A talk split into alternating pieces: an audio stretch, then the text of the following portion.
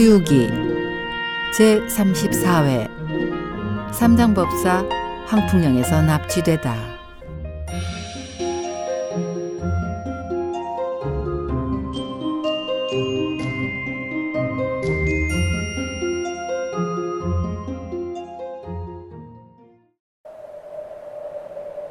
지난 시간 고태공의 집을 나선 삼장법사와 손오공, 저팔계는 한 달가량 여행을 계속한 끝에 어느 험준한 산봉우리 앞에 멈춰 섰습니다.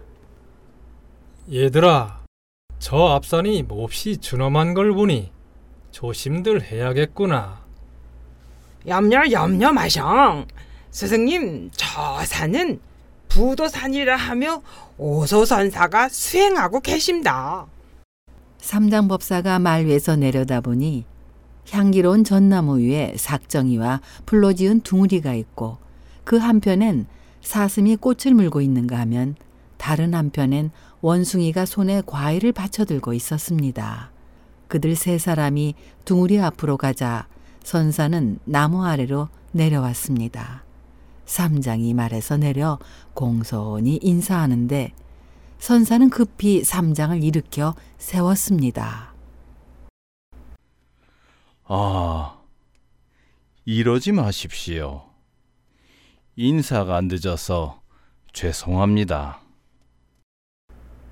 선사님, 서천의 대례음사는 어디쯤 있는지요? 아직 멀었습니다. 길이 먼 것이야 언젠가 가 닿는 날이 있겠지만 요괴들의 장애만은 피할 길이 없을 겁니다. 나에게 마하바냐 밀다 심경 한 권이 있는데 모두 270자로 되어 있습니다. 요괴의 장애에 부딪힐 때마다 이 경문을 읽게 되면 몸은 상하지 않으리다. 내 그것을 외워줄 테니 잘 들으시오. 삼장법사는 근기가 좋아 귀로 한번 듣는 것만으로도 마바냐 밀다 심경을 전부 외울 수 있었습니다. 이 심경은 오늘까지도 세상에 널리 전해지고 있습니다.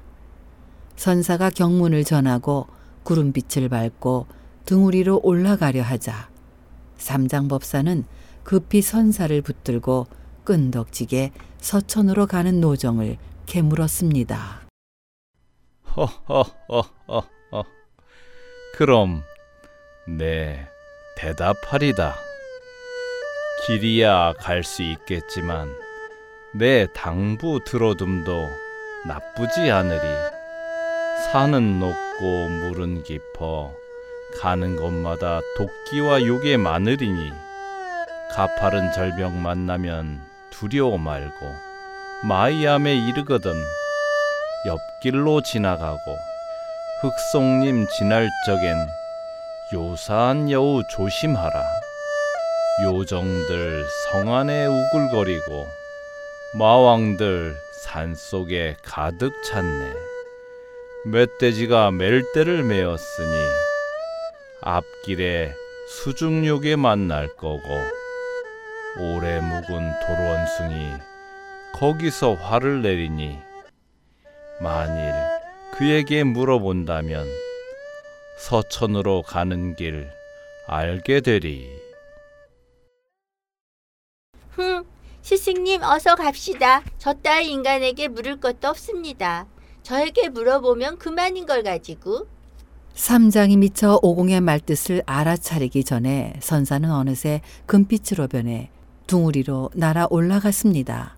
화가 난 오공이 여의봉으로 둥우리를 마구 쑤셔대자 곧 일만 송이 연꽃과 일천층의 아름다운 구름이 생겨났습니다. 오공이 제 아무리 신통력이 있대도 둥우리의 털끝 하나 건드릴 수가 없었습니다. 아니 오공아, 고마운 선사님의 집을 너는 왜 못쓰게 만들려는 게냐? 저놈은 우리 두 형제에게 욕을 퍼붓고 달아났단 말입니다.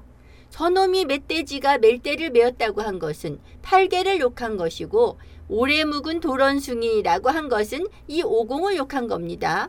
고매하신 스승님께서 아실 리가 있겠습니까? 에이, 성성 좀 참으셔. 저 선사는 과거와 미래 일들을 잘 볼 수 있대. 앞길에 수중노계를 만나리라 했는데 정말일지도 모르잖아. 그만하고 그만하고 가자.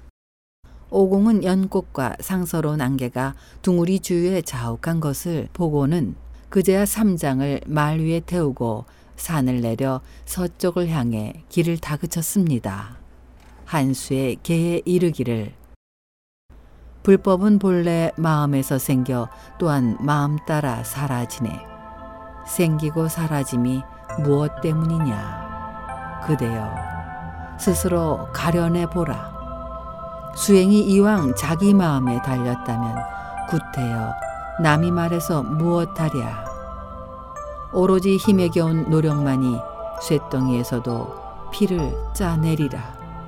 노끈으로 콧구멍 꿰어 공허의 매듭을 치어 놓으라.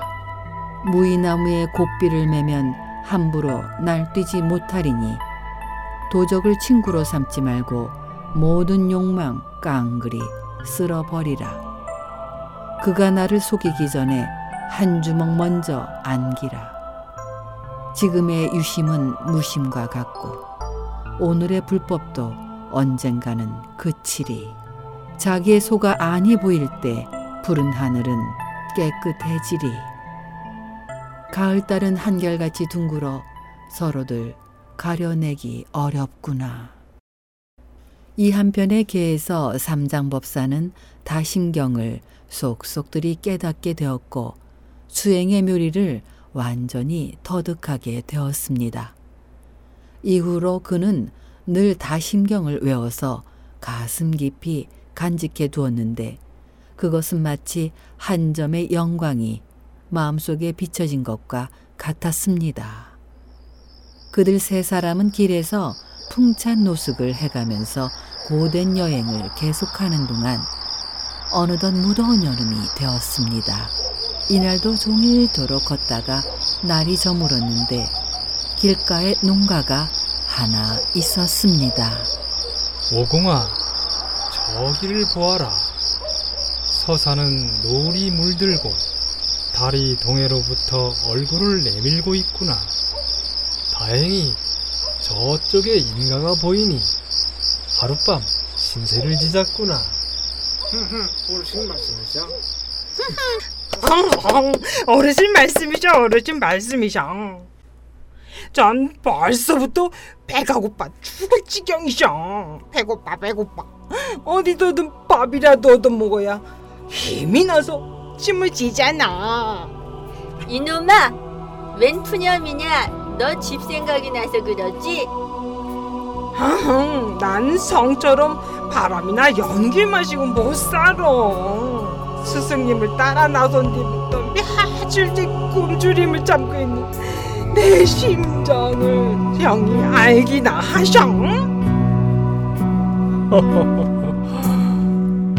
팔개야, 집 생각을 그렇게 간절히 하고서야 어떻게 출가한 사람이라고 할 수 있겠느냐? 차라리 돌아가는 게 낫지 않겠느냐? 아니요, 아니요, 스승님. 그건 형이 저를 헐뜯어서 한 말입니다. 아, 전 워낙 성미가 고든 사람이라 배가 고파 밥이라도 얻어먹고 싶다고 한 것뿐입니다. 전 보살님의 가르침을 받았고 지금은 스승님의 사랑을 받고 있는 만큼 끝까지 스승님을 모시고 사천으로 가고 싶습니다. 어째서 어째서 출간 사람 같지 않다고 하십니까? 정말 내 마음이 그렇다면 어서 앞장서거라. 팔개는 더는 군소리 없이 짐을 짊어지고 터벅터벅 앞을 향해 걸어갔습니다. 이윽고 농가에 이르러 삼장이 말에서 내리자 팔개는 짐을 내려놓고 그늘로 비켜섰고 삼장은 구한 석장을 짚고 어깨에 망토를 걸친 채 문 앞으로 다가갔습니다. 문 안에서는 한 노인이 참대로 만든 침상에 기대 앉아 구시렁구시렁 연부를 외우고 있었습니다. 시주님, 안녕하십니까? 아이고 장로님 어서 오십시오. 근데 무슨 일로 이 누지를 찾아오신 겁니까? 예. 소승은 동력당 당나라 사람으로 어명을 받들고 서천으로 경을 가지러 가는 길입니다. 때마침 해도 저물어 하룻밤 신세를 질까 해서 찾아왔습니다만 안 됩니다 안 됩니다 못 가십니다. 서천으로 가서는 경을 구하기 어려울 겁니다. 꼭 경을 구할 생각이라면 서천 말고 동천으로 가십시오. 음. 보살께서는 서천으로 가라고 말씀하셨는데 이 노인은 어째서 동쪽으로 가라는 것일까? 동쪽에 무슨 경이 있단 말인가? 이봐 영감, 우리 출가한 사람이 먼 데서 숙소를 빌리러 왔으면 얼른 잠자리나 내줄 것이지 무슨 그따위 허튼 소리를 하는 게요. 스님, 스님은 아무 말씀도 않고 있는데 왜 저 볼이 홀쭉하고 눈이 빨간 데다 털북숭이 상뚱인 제자가 이리 함부로 야료를 부리는 겁니까? 아니 영감탱이가 입을 함부로 놀리고 있네. 내 비록 못생긴 데다 채통까지 작긴 하지만 퍽 건강하고 살가죽 속엔 맨 힘줄이 들어차 있단 말이오. 아니 그 글쎄 얼마간 수단이야 있겠지.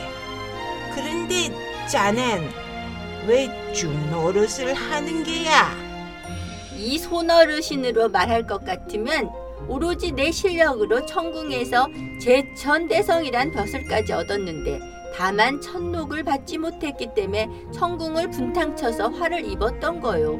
지금은 재난에서 벗어난 몸이라 불문에 기해 정가를 얻으러 가는 길이요. 알고 보니 빈 주둥이만 까고 다니는 화상이구먼. 어쨌거나 그만한 솜씨가 있다면 서천에는 얼마든지 가고도 남겠구나. 그래, 일행은 얼마나 되지? 어서 들어와 쉬고 가도록 해라. 노인장 고맙습니다. 우리 일행은 세 사람입니다. 세 사람이라고? 근데 다른 한 분은 어디 있는 게요? 참 이 영감은 정말 눈이 먼 게로군. 저 나무 그늘에 서 있잖소. 나무 그늘이라고? 아이고 아이고 아이고 문 닫아라 문 닫아 도깨비 도깨비가 왔다 노인장 겁낼 것 없어. 저건 도깨비가 아니라 내 동생이오. 동생? 응? 어, 어 그렇소. 아이 어쩜 그렇게들 하나같이 못나게 생겼어 헝헝. 노인장 노인장. 생김 갖고 사람을 평가하는 건 큰 잘못이셔. 우린 이래봬도 다 쓸모있는 사람이셔. 알간?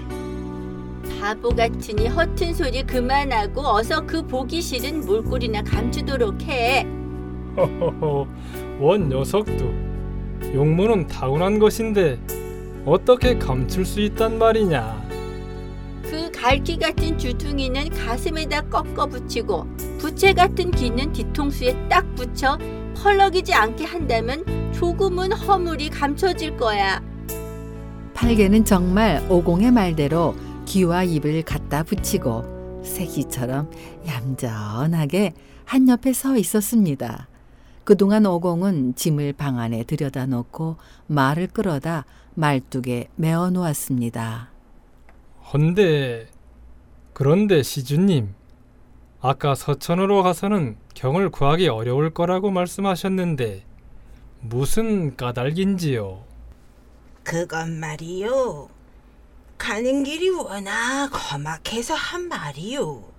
여기서 서쪽으로 30리쯤 가면 둘레가 800리나 되는 황풍령이란 산이 있는데 산 속에 요괴가 많아 그곳 지나기 여간 어렵지 않습니다. 그러나 아까 이분의 말을 들어보면 이만저만한 솜씨를 가지고 있는 게 아닌 것 같으니 잘하면 지나갈 수도 있지 않겠습니까? 요괴? 요괴 같은 건 대수롭지 않아. 이 오공이 있고 나의 이 사제가 있는 한 어떤 요괴도 감히 우리한테 달려들지 못할 거요. 그럼 그럼 흥흥. 이들이 이런 이야기를 나누고 있는 동안 노인의 아들이 저녁상을 차려놓고 이들을 접대했습니다. 발개는 고개도 쳐드는 법 없이 연달아 열 몇 그릇을 개눈 감추듯 해치워 버렸습니다. 다음날 날이 밝자 세 사람은 간단히 아침 식사를 마치고 짐을 꾸리어 떠날 준비를 했습니다.